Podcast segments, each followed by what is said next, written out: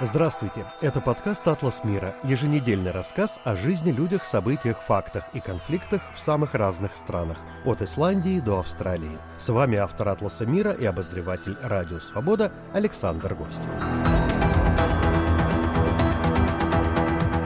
Готова ли Австралия, а главное, может ли, стать новым центром военно-политической силы в Азиатско-Тихоокеанском регионе? Как традиционно миролюбивые австралийцы воспринимают изменившуюся обстановку в мире? Какие угрозы кажутся для них существенными? Что они думают о войнах и конфликтах, в которые может быть вольно или невольно втянуто государство, официально называющееся Австралийским Союзом? В первую очередь о войне России с Украиной и об угрозах, исходящих от быстро усиливающегося в военном плане Китая.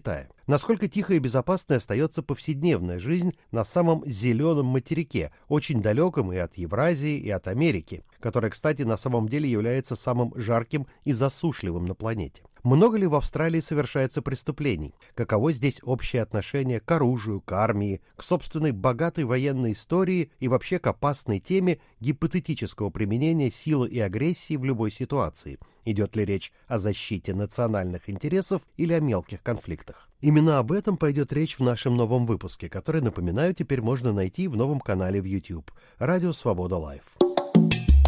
Цитата. «Сегодня, впервые за 35 лет, мы пересматриваем миссию сил обороны Австралии. Это 24 апреля заявил австралийский министр обороны Ричард Марлес, комментируя опубликованный его ведомством большой доклад под названием «Национальная оборона. Стратегический обзор». В нем сформулированы планы Австралийского союза на ближайшие годы в сфере национальной безопасности и намечена масштабная реформа австралийских вооруженных сил, призванная превратить их, еще одна цитата, в боевую силу, способную сдержать любого потенциального противника. С осени 2021 года Австралия стала членом нового военно-политического пакта «Аукус», образованного вместе с США и Великобританией в Азиатско-Тихоокеанском регионе для противодействия, в первую очередь, влиянию Китая. В рамках «Аукус» военно-морской флот Австралии впервые получит возможность строить атомные подводные лодки. Нынешние лидеры Австралии убеждены в том, что страна обязана тратить гораздо больше средств на свою оборону,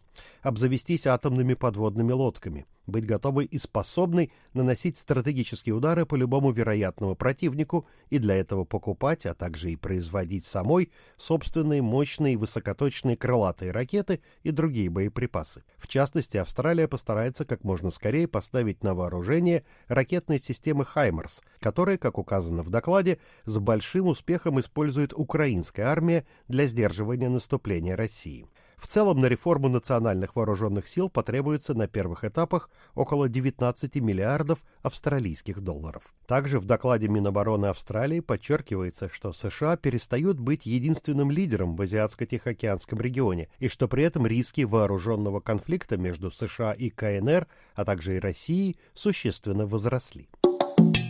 Наибольшее внимание Австралия собирается уделить обороне своих северных берегов. При этом за всю свою историю страна лишь однажды подверглась прямому иностранному вооруженному нападению, и именно на севере. 19 февраля 1942 года, когда авиация Японии во время Второй мировой войны произвела бомбардировку города Дарвин, что привело к большому числу жертв. Впоследствии этот день стали образно называть австралийским Перл-Харбором, так как японская атака нанесла австралийцам сильнейший психологический удар.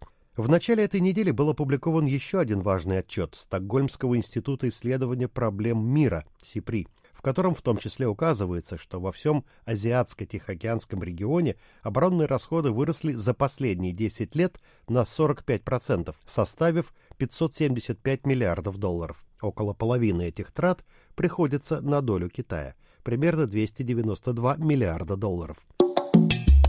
Середине марта на базе ВМС США в Сан-Диего в Калифорнии президент США Джо Байден, премьер-министр Австралии Энтони Альбанезе и премьер-министр Великобритании Риши Сунак подписали соглашение о трехстороннем сотрудничестве в строительстве подводных лодок с ядерными двигателями.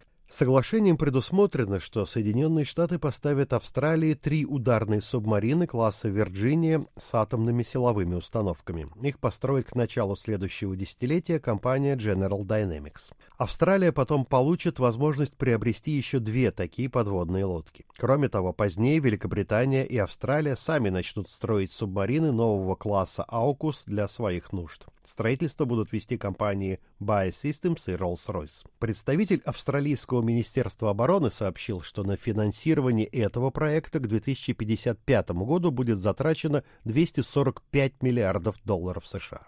Итак, все это была довольно длинная прелюдия к разговору с моим сегодняшним собеседником. Рассказ о больших и серьезных военных и политических событиях, так или иначе затрагивающих Австралию.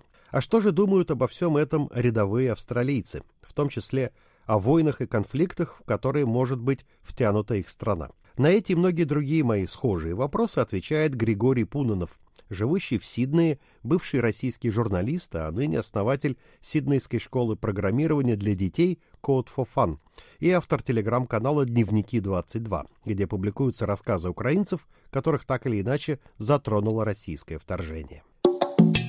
Говорят ли австралийцы в повседневной жизни о внешней политике, о том, как меняется мир, о каких бы то ни было угрозах для безопасности страны и насколько их вообще это интересует. Есть стереотипы, сейчас не будем выяснять, насколько правдивые, ну что, например, американцы в своей массе вообще очень мало интересуются окружающим их миром, а вот европейцы очень много, особенно в последний год, и уж точно в странах Центральной и Восточной Европы и в балтийских государствах, то есть в тех, кто ближе к России.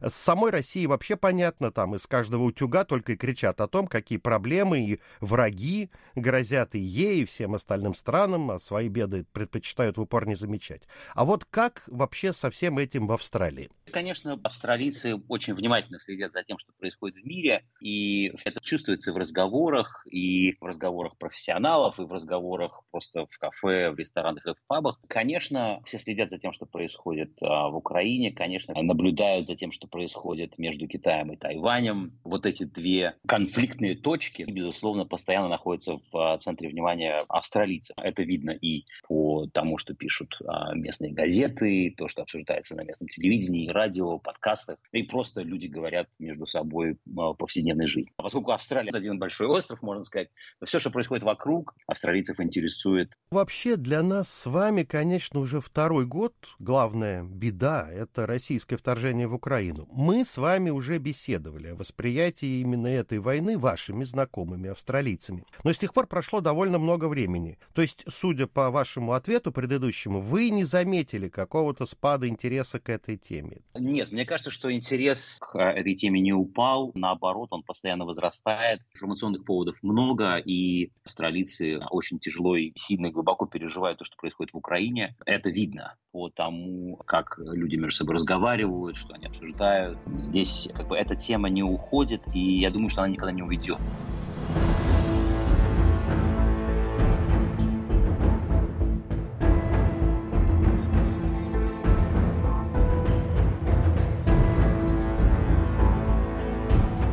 За год из России бежали, уехали, релацировались разные люди, разные словечки употребляют. Многие десятки тысяч людей. По разным причинам, но, в общем, все, скажем так, от новой реальности. А число украинских беженцев в мире, оно вообще трудно измеримо. Я не раз в нашем атласе мира беседовал с разными нашими соотечественниками, которые либо сейчас оказались далеко, причем иногда очень далеко от России, либо вообще давно куда-то эмигрировали, ну, как, например, ваша семья. Иногда их очень далеко заносит, ну, в Аргентину, к примеру. Австралия, наверное, еще дальше от России и Украины находится, конечно, чем Аргентина, и добраться туда дороже и сложнее намного. И все же, по вашим наблюдениям, больше стало русской и украинской речи на улицах по состоянию, ну, на эту весну. Русской речи точно не стало больше. Волна эмиграции из России в Австралию сейчас, это может какие-то единицы. У меня довольно большой круг знакомых, и я, наверное, бы почувствовал, если бы какие-то мои знакомые переезжали бы в Австралию сейчас. А что касается украинских беженцев, то да, их здесь тысячи, их очень хорошо принимает Австралия, у них есть а, трехгодичная гуманитарная виза, которая позволяет им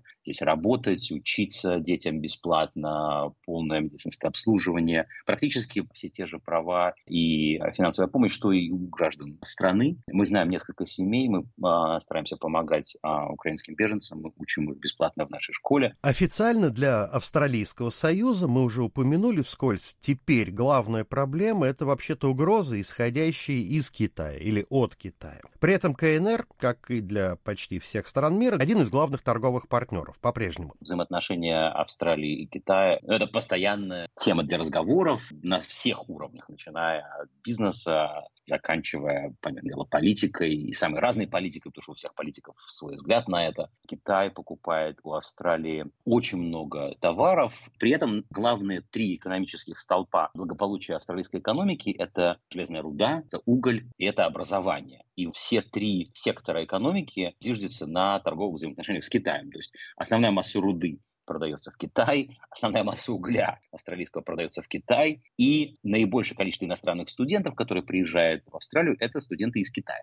Поскольку это три главных статьи австралийского бюджета, то, в общем, понятно, что взаимоотношения с Китаем очень важны для австралийской экономики. Просто важнее нету. Конечно же, австралийский бизнес, австралийские политики очень внимательно следят за тем, что делает Китай. Когда начался коронавирус, внешнеполитические отношения между Китаем и Австралией а, оказались немножко напряженными, и Китай ввел небольшой эмбарго, насколько я помню, на австралийское вино и австралийские сифуд-продукты. И это был мощнейший удар по вот этим двум секторам. С помощью дипломатов и каких-то сложнейших переговоров эти проблемы как-то разрешились. Австралийское вино продолжает поставляться в Китай, так же, как и австралийские лобстеры и прочие морепродукты. Ну, в общем, это была большая тема. Если Китай вдруг перестает покупать австралийское вино, то это сразу чувствуется, потому что цены на австралийское вино в Австралии резко падают. Магазины оказываются заполнены огромным количеством продукции, которую Китай не купил. То же самое происходит, например, с э, морепродуктами. То есть я помню вот тогда,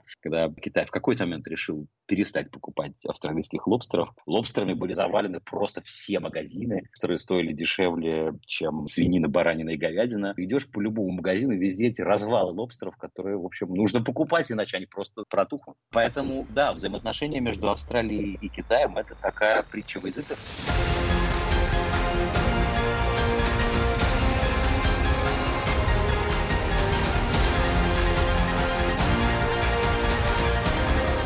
С учетом последних тогда заявлений и решений вашего правительства, хочется спросить, а каково в целом отношение австралийцев к армии, к военной службе и вообще в целом к любым темам, связанным с обороной? История с увеличением военного бюджета и с изменением планов по строительству подводных лодок. Это действительно очень громкая история. Этот сюжет начался несколько лет назад с того, что Австралия подписала очень большой договор с Францией о том, чтобы Франция поставила Австралии несколько новых дизельных подводных лодок. Это был большой очень контракт на много десятков миллиардов долларов, очень выгодный для Франции, наверное, выгодный для Австралии. Но пару лет назад новый премьер-министр решил этот контракт разорвать и заключить новый контракт с США и Великобританией о том, что США США вместо Франции поставит Австралии атомные подводные лодки. Франция очень сильно обиделась. Такой был довольно серьезный международный дипломатический конфуз. Теперь бюджет вырос в разы, и теперь этот контракт измеряется не десятками, а сотнями миллиардов долларов.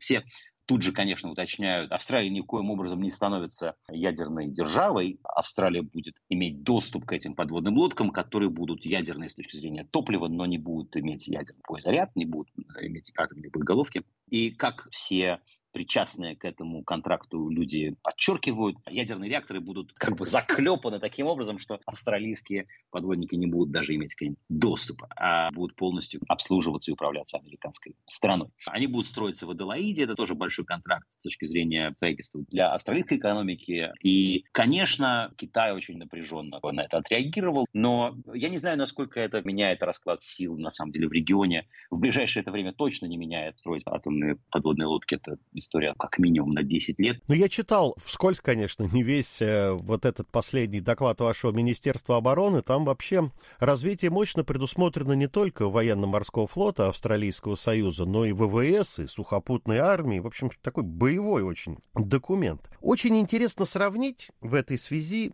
с тем, как это обстоит в других государствах. Вот что военную историю и отношение к ней. С Россией, в первую очередь, там же так называемый культ победы уже достиг невообразимых степеней. Австралия ведь сама очень активно, я бы сказал, самоотверженно участвовала в обеих мировых войнах. Ее войска сражались в Европе, в Африке, в Азии. С учетом довольно маленького населения относительно ее огромной территории, потери были очень велики. Во всех войнах, по-моему, 20 века Австралия более 100 тысяч человек потеряла. А потом была ведь и Корейская война, и Малайская, и Вьетнамская. Войска Австралии участвовали в десятках международных миротворческих операций. Воевали еще недавно в Афганистане и в Ираке. И известные, и свои австралийские военные герои, там, пехотинцы, летчики, моряки и так далее, и громкие победы в разных битвах. Так вот, помнят ли об этом сегодня? Вспоминают ли об этом, ну, например, в школах и университетах? Есть, наверное, памятные дни, праздники, там, снимаются фильмы. Конечно, победами никто особенно не гордится. Вообще, вот э, Австралия отмечает Анзак Дэ, военным праздником этого не делать, потому что это скорее день скорби, день поминовения павших. Анзак Дэй, 25 апреля, мы с вами говорим 26 апреля, вот Анзак Дэй был вчера, который, собственно говоря, отмечает поражение австралийских и новозеландских войск в Первой мировой войне в Турции в местечке Галиполи. Наверное, это очень существенно понимать, что Австралия совершенно не воинственная страна. Австралийцы не кричат на каждом углу про свои военные победы, а очень тихо и со скорбью отмечают и вспоминают тех, кто погиб на всех войнах. Анзак Дэй стал днем поминовения всех погибших солдат, э, офицеров, всех, кто служил. И в этот день э, в городе перекрывают все улицы, ветераны, просто те, кто служит сейчас, надевают парадную форму и дружно выпивают и поминают э, своих товарищей.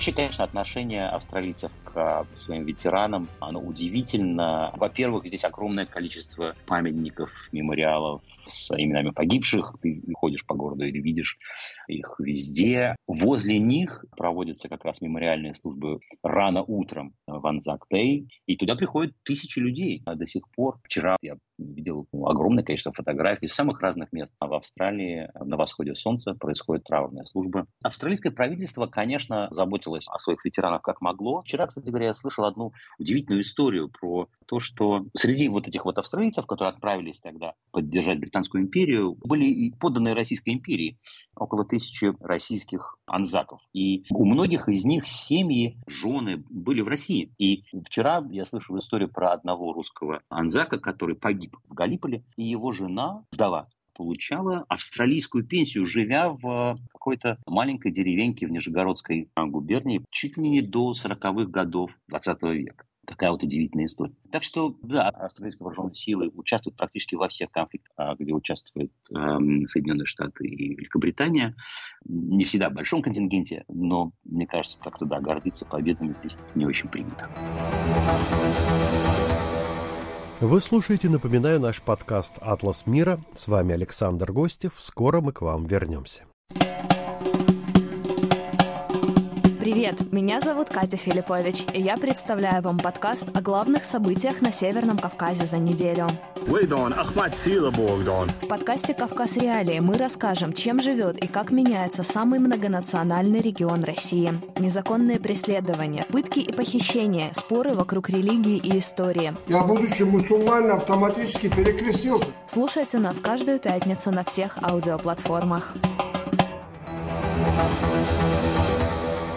А теперь с вами вновь подкаст «Атлас мира» и его автор Александр Гостев. Мы вместе с живущим в Сиднее бывшим российским журналистом Григорием Пуноновым продолжаем разговор о мировосприятии австралийцев. В так называемом глобальном индексе миролюбия Австралия всегда занимает самые лидирующие позиции. Сейчас она кажется на 13 месте среди более чем 200 государств. Есть тоже такой стереотип, может быть, о подчеркнуто гуманистическом, прогрессивном и очень миролюбивом характере современного австралийского общества, для которого неприемлемо любое насилие, там, агрессия в любой ситуации, на любом уровне. Интересно, а вы сами за уже много лет в Австралии сталкивались ли, ну, надеюсь, не с преступлениями, но вот с агрессией, с насилием? Насколько мирно и безопасно жить в этом государстве? Сразу уточню, я не об организованной преступности спрашиваю, но она везде есть, и в Австралии тоже, конечно, а об общей бытовой атмосфере? Нет, мы не сталкивались, слава богу, ни с агрессией, ни с э, какой-то бытовой такой уличной преступностью. Тьфу-тьфу-тьфу. И вообще, конечно, я помню, мы когда приехали сюда как туристы, первый раз э, в 2010 году, уровень миролюбия и расположенности к тебе, ну, и друг другу а, австралийцев, он действительно нас тогда поразил. Мы приехали из Москвы, и вот этот уровень агрессии на порядке ниже, чем московский, он прям бросался в глаза и чувствовался очень сильно. Сложно объяснить, но ты понимаешь, что да, люди совершенно не агрессивные, люди очень спокойные везде, в транспорте, даже, да, окей, там будут пробки на дорогах, будет много народу в метро, в аэропортах, ну, везде какие-то очереди, конечно, стоят, но никто никогда не будет огрызаться, никто никогда не будет э, как-то там лезть без очереди. А если случайно кто-то окажется впереди тебя, то он 10 раз извинится. Ну, то есть, конечно, уровень агрессии значительно меньше, чем э, в России точно, с другими странами. Например. Трудно сравнить. Я нигде, кроме Австралии, больше не жил.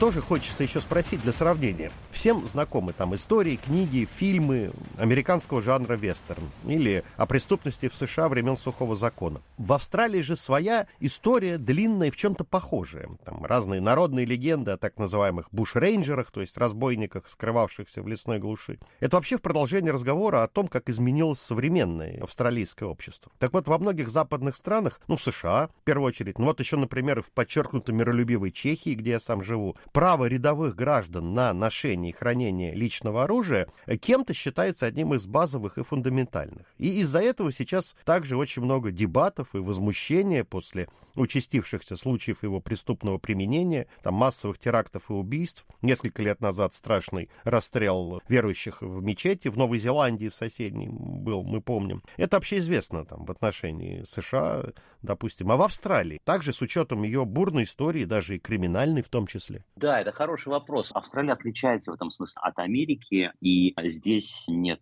массового ношения оружия. Ношение оружия запрещено. Я ни разу ни, ни у кого не видел здесь никакого оружия в руках, даже охотничьего ружья, честно говоря. И это следствие целенаправленной политики государства, которое довольно резко изменилось в 1996 году. И послужило тому поводом одно трагическое событие. Такой вот классический американский массовый расстрел, который произошел в Тасмании таком э, туристическом местечке под названием Порт-Артур. Местный житель, 26, по-моему, летний, расстреливал просто всех, кто подался ему на пути с помощью двух автоматических винтовок. Убил, по-моему, 36 человек. Он осужден на 36 лет. А, сейчас он отбывает наказание в тюрьме, и понятно, что он будет отбывать это наказание пожизненно, пока он там не умрет. Сразу после этого чудовищного преступления, которое потрясло всю Австралию, правительство решило а, кардинально изменить закон о ношении оружия. Ношение оружия было запрещено, а все то оружие, которое было на руках у обычных австралийцев, правительство его выкупило. Официально ты мог принести свою винтовку, свой пистолет, и правительство тебе вернет деньги. И эта компания имела колоссальный успех. Во многом, наверное, потому что подавляющее большинство жителей Австралии ужаснулись этой чудовищной трагедии. Можно прочитать в Википедии, про нее снято несколько фильмов. Все поддержали введение запрета на ношение огнестрельного оружия. Все, у кого было оружие, действительно пошли его и сдали, получив за это обратно свои деньги. Охотничье оружие, конечно, разрешено, но в Австралии не очень популярна охота. Я, честно говоря, не знаю ни одного человека, кто бы здесь охотился. Ну, мы живем в Сиднее, может быть, если мы бы жили где-нибудь где-то подальше от Сиднея, наверное, там охота существует. Поэтому, слава богу, с тех пор э, таких вот массовых расстрелов в Австралии не происходило, и, дай бог, не произойдет.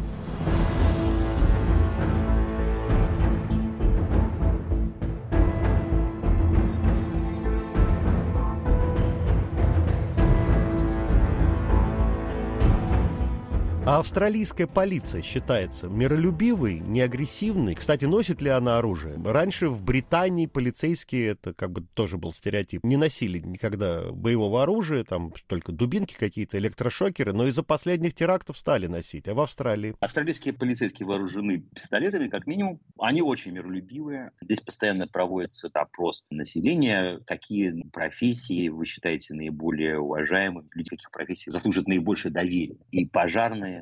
и полицейские находятся всегда в самом верху. Наверное, еще сотрудники скорой помощи не составляют тройку с профессий, которым австралийцы больше всего доверяют. Конечно, абсолютно полицейским доверяют все, пожарным доверяют все. Пожары – это большая опасность, пожары часто происходят. И полиция участвует в спасении людей от пожаров и от наводнений, точно так же, как и все остальные спасательные службы. Да, к полицейским абсолютно нормальное человеческое отношение. Им всегда можно подойти, что-то спросить, им всегда можно позвонить. К ним отношение как очень порядочным, хорошим людям, которые всегда придут придут на помощь. Подытоживая разговор, и опять для сравнения, воспринимают ли себя австралийцы как некую великую могучую нацию? Да, видите, с иронией спрашиваю, которая то ли должна, то ли просто может и будет вмешиваться в мировые процессы и международную политику. Что можно сказать об австралийском патриотизме? Или в Австралии никаких таких больных исторических национальных мифов и ощущения некой глобальной миссии, в кавычках, нет и в помине. И все ваши знакомые, может быть, просто рассмеются, если вы с ними вообще о таком заговорите. Вот